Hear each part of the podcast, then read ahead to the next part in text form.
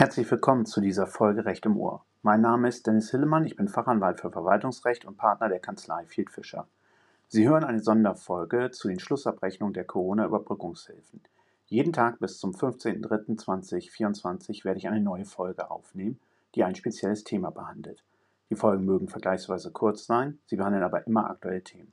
Fachlichen Austausch finden Sie auch in meinem Netzwerk dem Sie kostenlos beitreten können unter www.überbrückungshilfe-netzwerk.de www.überbrückungshilfe-netzwerk.de Sie erreichen mich unter dennis.hillemann@fieldfisher.com.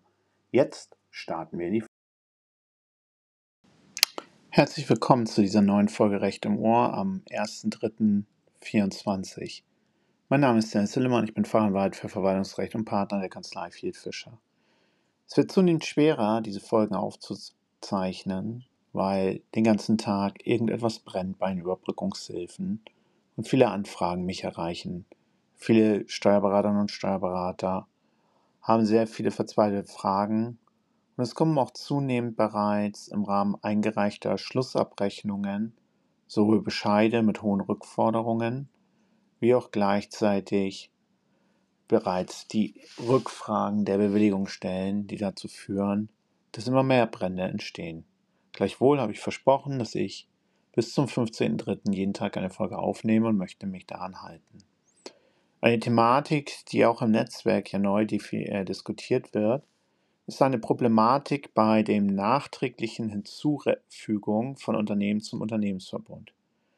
Viele von Ihnen werden nun eine konsolidierte Schlussabrechnung für einen Unternehmensverbund nach Ziffer 6.4 der FAQ zu den Schlussabrechnungen stellen, wo Sie früher keinen Unternehmensverbund entsprechend angenommen haben.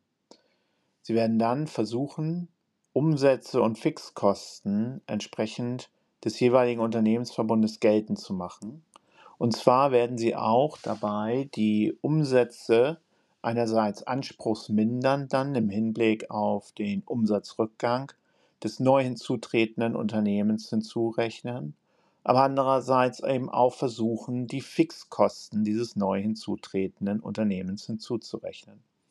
Ein Beispiel ergibt sich ja in der berühmt-berüchtigten Ehegattensituation, wo ein Ehegatte ein Unternehmen unterhält und der andere Ehegatte an dieses Unternehmen vermietet Sie alle wissen, dass die Bewilligungsstellen hier jetzt davon ausgehen, dass eine gemeinsam handelnde Gruppe vorliegt und auch die Vermietung selbst aus der V&V als benachbarten oder vorgelagerten Markt ansehen. Sie alle kennen dazu meine gegenteilige Auffassung zu diesem Thema. Gleichwohl gibt es diese Thematik und wenn Ihre Mandanten nicht kämpfen wollen, dann werden Sie einen Unternehmensverbund entsprechend erklären wollen und dann die Kosten der Vermieterseite genauso wie die Umsätze hinzurechnen wollen. Nun möchte ich noch einmal darauf hinweisen, wie bereits in den Webinaren, dass die Bewilligungsstellen der Ansicht sind, und es gibt es insbesondere aus Hamburg und der IHK für München und Oberbayern entsprechende Nachrichten, dass bei einem Hinzufügen neuer Unternehmen zum Unternehmensverbund Sie lediglich die Umsätze des neuen Unternehmens anspruchsmindernd berücksichtigen dürfen aber nicht die Kosten mit ansetzen dürfen, wenn dieses Unternehmen nicht selbst Überbrückungshilfe beantragt hatte. Hierbei sind die Bewilligungsstellen der Ansicht, dass der Ablauf des Temporary Framework Agreements äh, der EU-Kommission die Grundlage war, das Grundlage war dafür, dass es die Hilfen der EU-Kommission bzw. der Mitgliedstaaten gab, dass dieses Framework am 30.06.2022 abgelaufen ist. Die Bewilligungsstellen vertreten die Ansicht, dass in EU-beihilferechtlich versperrt sei, die Kosten des hinzutretenden Unternehmens als Fixkosten ansetzen zu setzen, da dieses Unternehmen eben selbst nie Überbrückungshilfe erhalten hat und vor diesem Hintergrund auch nie nunmehr keine Antragsberechtigung habe, diese Kosten entsprechend einzuführen. Dafür spricht einerseits, dass eben tatsächlich für diese Unternehmensverbünde bestimmte Antragsfristen bestanden, in deren Rahmen der Unternehmensverbund seinen Antrag in seinem Umfang erklären musste und gleichzeitig eine EU-beihilferechtswirksame Entscheidung über die Förderung des Unternehmensverbundes ergehen musste, und zwar vor dem 30.06.2022. Aber gleichwohl bin ich der Ansicht, dass die Logik der Bewilligungsstellen nicht aufgeht.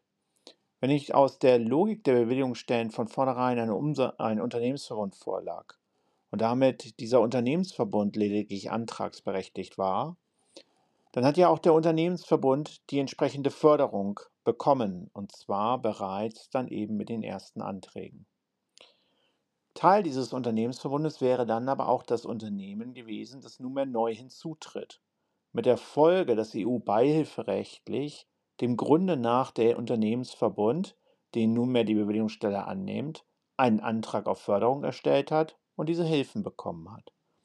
Damit wären die EU-beihilferechtlichen Voraussetzungen, nämlich ein Antrag auf Hilfe vor dem 30.06.2022, eben entsprechend erfüllt. Deswegen sehe ich diese Haltung der Bewilligungsstellen sehr kritisch und bin der Meinung, dass sie so nicht korrekt sein kann. Das wird sicherlich allerdings dann erst gerichtlich eine finale Erklärung erfolgen. Wie sollte man dort in der Schlussabrechnung vorgehen? Aus meiner Sicht sollten Sie gleichwohl auch die Kosten des neu hinzutretenden Unternehmens ansetzen und im Rahmen eines Begleitschreibens dieses Vorgehen entsprechend erläutern. Werden Sie dann zu einer konsolidierten neuen Schlussabrechnung aufgefordert, bei der Sie die Kosten des neu hinzutretenden Unternehmens entsprechend wieder herausnehmen müssen, so machen Sie das. Verweigern Sie aber in einem Begleitschreiben die Anerkennung, dass diese Kosten nicht förderfähig sind. Die Bewilligungsstelle wird dann einen Schlussbescheid erlassen, bei dem die Kosten des neuen zutretenden Unternehmens nicht berücksichtigt worden sind. Ihren Mandanten steht es dann frei, je nach Landesrecht ein Widerspruchsverfahren oder, wenn dieses abgeschafft wurde, in ein Klageverfahren überzugehen. Mehr können Sie hier als prüfender Dritter nicht machen. Sie können diese Rechtsfrage nicht im Vorwege abschließend für Ihre Mandanten klären. Sie können lediglich versuchen, eine Entscheidung in der Sache der Bewilligungsstelle über diese zusätzlichen Fixkosten bei einem neu entstehenden Unternehmensverbund zu erreichen und sich so abzusichern, dass entsprechend hier keine Nachteile für Ihre Mandanten entsprechend entstehen. Dieses Vorgehen rate ich Ihnen also, um entsprechend sicherzustellen, dass Sie das Bestmögliche machen. Gleichwohl ist es natürlich wirklich ein Wahnsinn, wenn die Bewilligungsstellen die Steuerberater jetzt im großen Umfang verpflichten, Unternehmensverbünde anzunehmen, wo früher keine Unternehmensverbünde bestanden, in großem Umfang verpflichten, insbesondere diese Vermietungssituation als Unternehmensverbünde zu sehen und dann aber gleichzeitig die Kosten des neuen zutretenden Unternehmens, im Beispiel also die Vermietungsseite, nicht ansetzen zu lassen. Das ist auch unter wirtschaftspolitischen Gesichtspunkten sicherlich sehr bedenklich und sollte dazu führen, dass die Steuerberaterkammern auch insoweit die Diskussion mit den Bewilligungsstellen und insbesondere dem BMWK wieder aufnehmen. Ich fürchte aber am Ende wird nur eine gerichtliche Entscheidung hier Klärung bringen. Und ich fürchte, dass es viele Tausende von Klageverfahren in Zukunft zu diesen und ähnlichen Fragen geben wird. Vielen Dank, bis morgen. Mein Name ist Dennis Hillemann. Fachlichen Austausch finden Sie auch im Überbrückungshilfe-Netzwerk unter www.überbrückungshilfe-netzwerk.de www.überbrückungshilfe-netzwerk.de